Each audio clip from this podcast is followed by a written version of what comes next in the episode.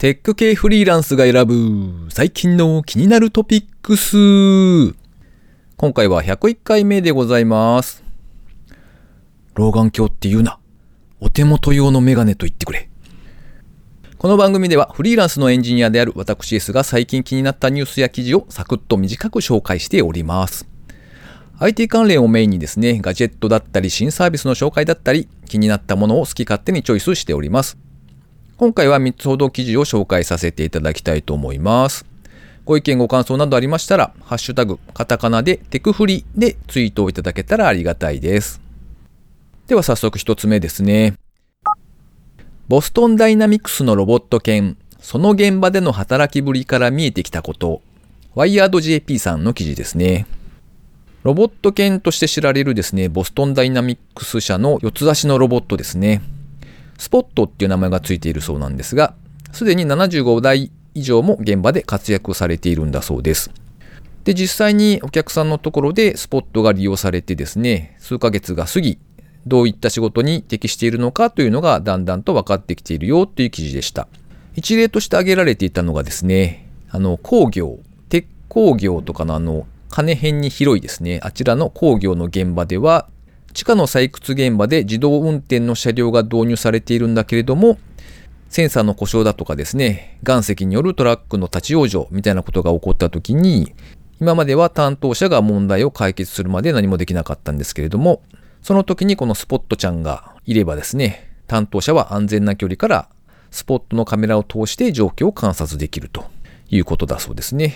で、ただですね、まだいろいろとできないことが多いらしくて、例えばドアを開けるアームみたいなものは装備されるのは今年後半ぐらいの予定になっているそうです。で、また最近アナウンスがありましたけれども、ロボットを独自のニーズに合わせて調整できるように SDK が発表されていますね。で、これによってですね、新しい動作をプログラミングできるということだそうです。他にもいろいろと書かれていたんですが、まだまだですね、いろいろと課題があって、実証実験が始まったばかりなのかなっていう印象でしたね。あの、有名になった YouTube とかでも見たことある方多いんじゃないかと思うんですけど、ロボットが爆中するようなあのシーンとかもですね、すぐその場でですね、命令したらできるわけじゃなくって、結構な事前準備が必要なんだそうですね。まあどちらにしても、いろいろなところでですね、活躍してくれそうなので、より良い感じで普及が進むといいななんて思いながら読んでおりました。では2つ目ですね。将来マネジメント業務に就きたい人がなぜ少ない？若手エンジニアの9割が生涯エンジニアを希望。アットダイムさんのサイトで掲載されていた記事ですね。インターノースっていう IT 系の人材だとか教育や研修なんかを行っている会社さんがですね、35歳以下のエンジニア101名にキャリアについての調査を実施されたんだそうですね。で、若手エンジニアの約9割が生涯エンジニアを希望していると。そしてまた7割がですね、正社員の雇用を望んでいるんだそうですね。目指すキャリア像としてはですね、1位が56%技術スペシャリスト、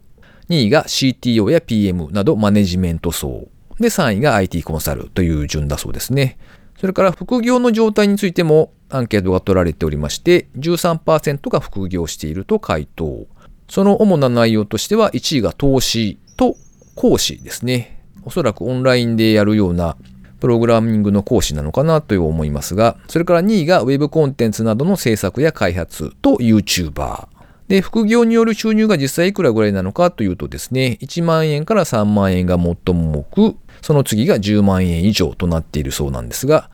実際サンプルがですね、101件だそうなので、1から3万円という回答が4名、10万円以上が3名といった感じですね。ちょっとサンプル少ないのかななんて思いながら見ておりましたが、まあでもスペシャリストを望むという人がこんなにいるんだなというのがちょっと驚きでしたね。では3つ目ですね。世界最高齢プログラマー、若宮正子さんが語るエストニアですでに始まっている未来、ログミービズというサイトに掲載されていた記事ですね。若宮正子さんという方は、あの、ちょっと前に有名になった方ですね。皆さんもご存知じゃないかなと思いますが、81歳で iPhone アプリひな壇というものを開発してですね、世界最高齢の現役プログラマーというふうに紹介される方ですね。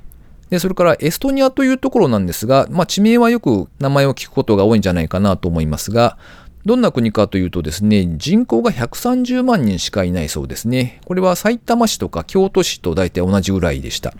なんだけれども面積としては九州ぐらいの大きさがあるようですね。で、非常に寒いところで冬はマイナス30度になることもあるんだそうです。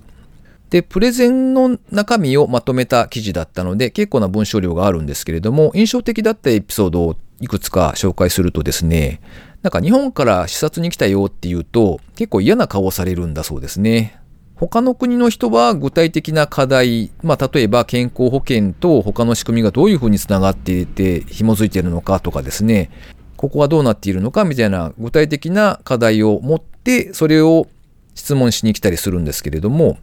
日本から来る人たちは基本的に視察団みたいな、なんか何が知りたいんですかっていうと、うんうん、あ、あみたいな、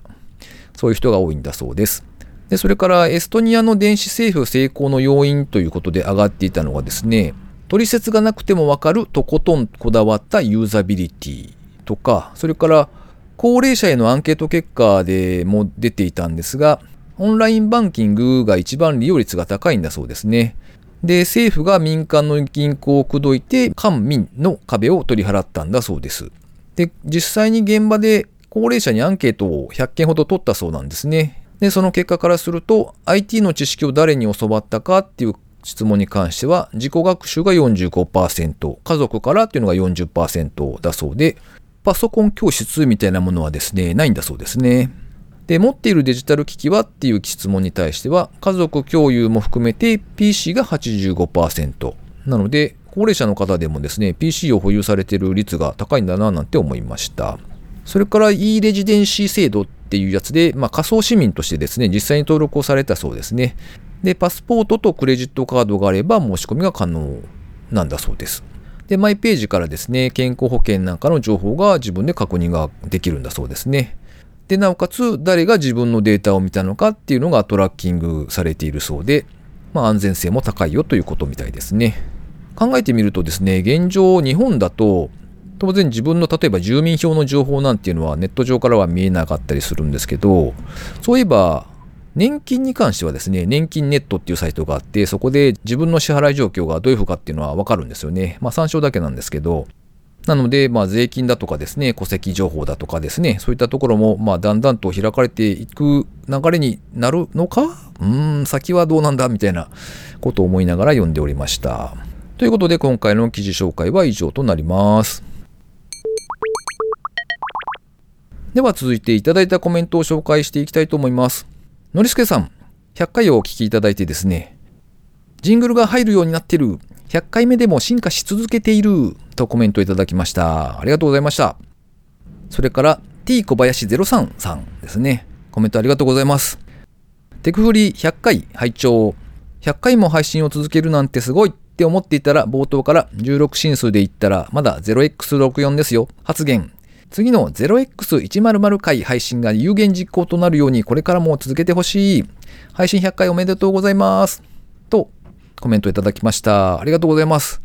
いや、なんか嬉しいですね。0x100 っていくつなんだ ?257? 違う、256ですね。256か。うん。ん倍以上ですね。はい。頑張ります。えそれから、バペル71さんですね。テクフリ第100回聞きました。お気に入りのポッドキャストが次々と配信休止になる中で100回も続けられるとは、継続する力に敬意を表します。番組の中でファン FM が紹介されていました。声も喋りも良いですが、内容があまりに異次元で重力に吸い込まれるように聞いてしまいました。とコメントいただきました。ありがとうございます。異次元。うん。ファンさんの番組も聞いていただいたみたいで、これもまたですね、なんか、紹介したものがこう、皆さんに広がっていくというのが実感できて、なんかすごい嬉しいですね。ありがとうございます。ファンさんの最新回ではですね、なんかすごいお歌を歌われていらっしゃいましたよ。なんか格調高い番組になっていると思ってですね、聞いていました。それから豆ハッカーさんですね。いつもありがとうございます。祝100回、しかもジングル付きファンさんも出演されてて賑やかな感じでしたね。テクフリの第100回配信を記念して自分の配信用にマイクをポチったところでした。とコメントいただきました。ありがとうございます。徐々に準備を整えていらっしゃるようでですね、配信スタート心待ちにしておりますので、豆ハッカーさんも頑張ってください。ということでコメント紹介のコーナーでした。ありがとうございました。えー、最後にですね、個人的な近況なんぞお話ししておりますが、えー、おかげさまで100回目の配信を迎えまして、今週の火曜日ですかね、リスナー大感謝祭というのを開催させていただきました。タイトルだけ感謝してるんですけど、なんか普通に飲んだだけというか、いや、本当に集まっていただいた皆さんにはですね、感謝感謝でございます。で、自分も含めてですね、総勢5名、いつもコメントをいただく、まあ、先ほどもいただいていた豆ハッカーさんと、それからわざわざですね、ご家族と調整をいただいて参加をいただいたノリスケさん、そしてゴリゴ、そして ゴリゴキャスト、そしてゴリ、そしてゴリゴキャスト5、そして5、そしてゴリゴキャストを配信されていらっしゃるゴリゴさんですね。えー、そして、そして100回目の配信を聞いていただいた時にですね、急遽申し込んでくださった愛さんですね。えー、僕も含め総勢5名で開催をさせていただきましたということで、えー、ご参加いただき本当にありがとうございました。最初はですね、ゴリゴさんがわざわざ持ってきてくださったハッピーハッキングキーボードの新しいやつですね。これが3万するやつかっていうやつをちょっと触らせていただいたりとかですね、そんな風にして始まりまして、えー、途中、豆ハッカーさんのポッドキャスト中毒者談義なんかをですね、聞きながら、えー、みんなでワイワイとやっておりました。とても楽しいひとときになりましたよというご報告ですね。まあ、おかげさまでですね、よし、頑張って、これからも配信するぞっていう元気をいただいたところですね。で、ご参加いただいたゴリゴさんがですね、ゴリゴキャストという番組を配信されていらっしゃいまして、もうすでに400回以上配信をされていらっしゃるんですよ。このテクフリと大体同時期にスタートしたとおっしゃってたんですが、平日毎日配信されてるんで、さすがですよね。もう400回を超えているということで、えー、401回目ぐらいかな。1月29日の配信会で、ゴリゴさんご自身がですね、そのテクフリの集まりに参加された時のお話をされていらっしゃいますので、ぜひ聞いてみていただけたらと思います。ちなみにゴリゴキャストはですね、テクノロジーを駆使して仕事や生活がちょっと便利に楽しくなるテクニックをお届けしますっていう番組だそうですね。1回がだいたい10分とか15分とかで短くってすごく聞きやすいんですよ。で、平日のお昼に毎日更新をされていらっしゃる。で、しかもですね、奥さんの春菜さん、デザイナーさんなんですけれども、え、ー、と、ゴリゴさんが一緒に配信をされていらっしゃる、メオトポッドキャストですね。で、ライフハックとかですね、あとガジェットものとかですね、それから iPhone、iPad を使われていらっしゃる方なんかは結構アプリこんなのあるよみたいな、といったお話が聞けるので、とってもおすすめな番組ですね。で、僕自身最近はずっと聞いてはいたんですけれども、よくよく考えてみたらですね、過去の配信分が全部聞けてなかったんですよ。多分半分以上聞けてなかったと思うので、現在ですね、頑張って第1回から聞いているところですね。で、ゴリゴさんとお話をしててですね、ポッドキャスト配信をしている人同士で情報交換みたいなことができるイベントがあるといいよね、みたいなことを言っていたんですね。で、ゴリゴさんは愛知県にお住まいなんですが、名古屋近辺でですね、リアルなそういった情報交換の場みたいなものを今後月1ぐらいでちょっとやってみきたいななんておっしゃっておりました。で、まあそれとは別で僕の方でですね、オンラインでまあ、ズームを使って配信者同士が交流するようなイベントみたいなものをやってみようかななんていうことでちょっとイベントを立ち上げましたので、えー、もし興味がある方がいらっしゃればですね、まあ、ポッドキャストを配信されていらっしゃる方、もしくはこれから始めようとされていらっしゃる方っていうふうに対象が限定されてしまうんですけれども、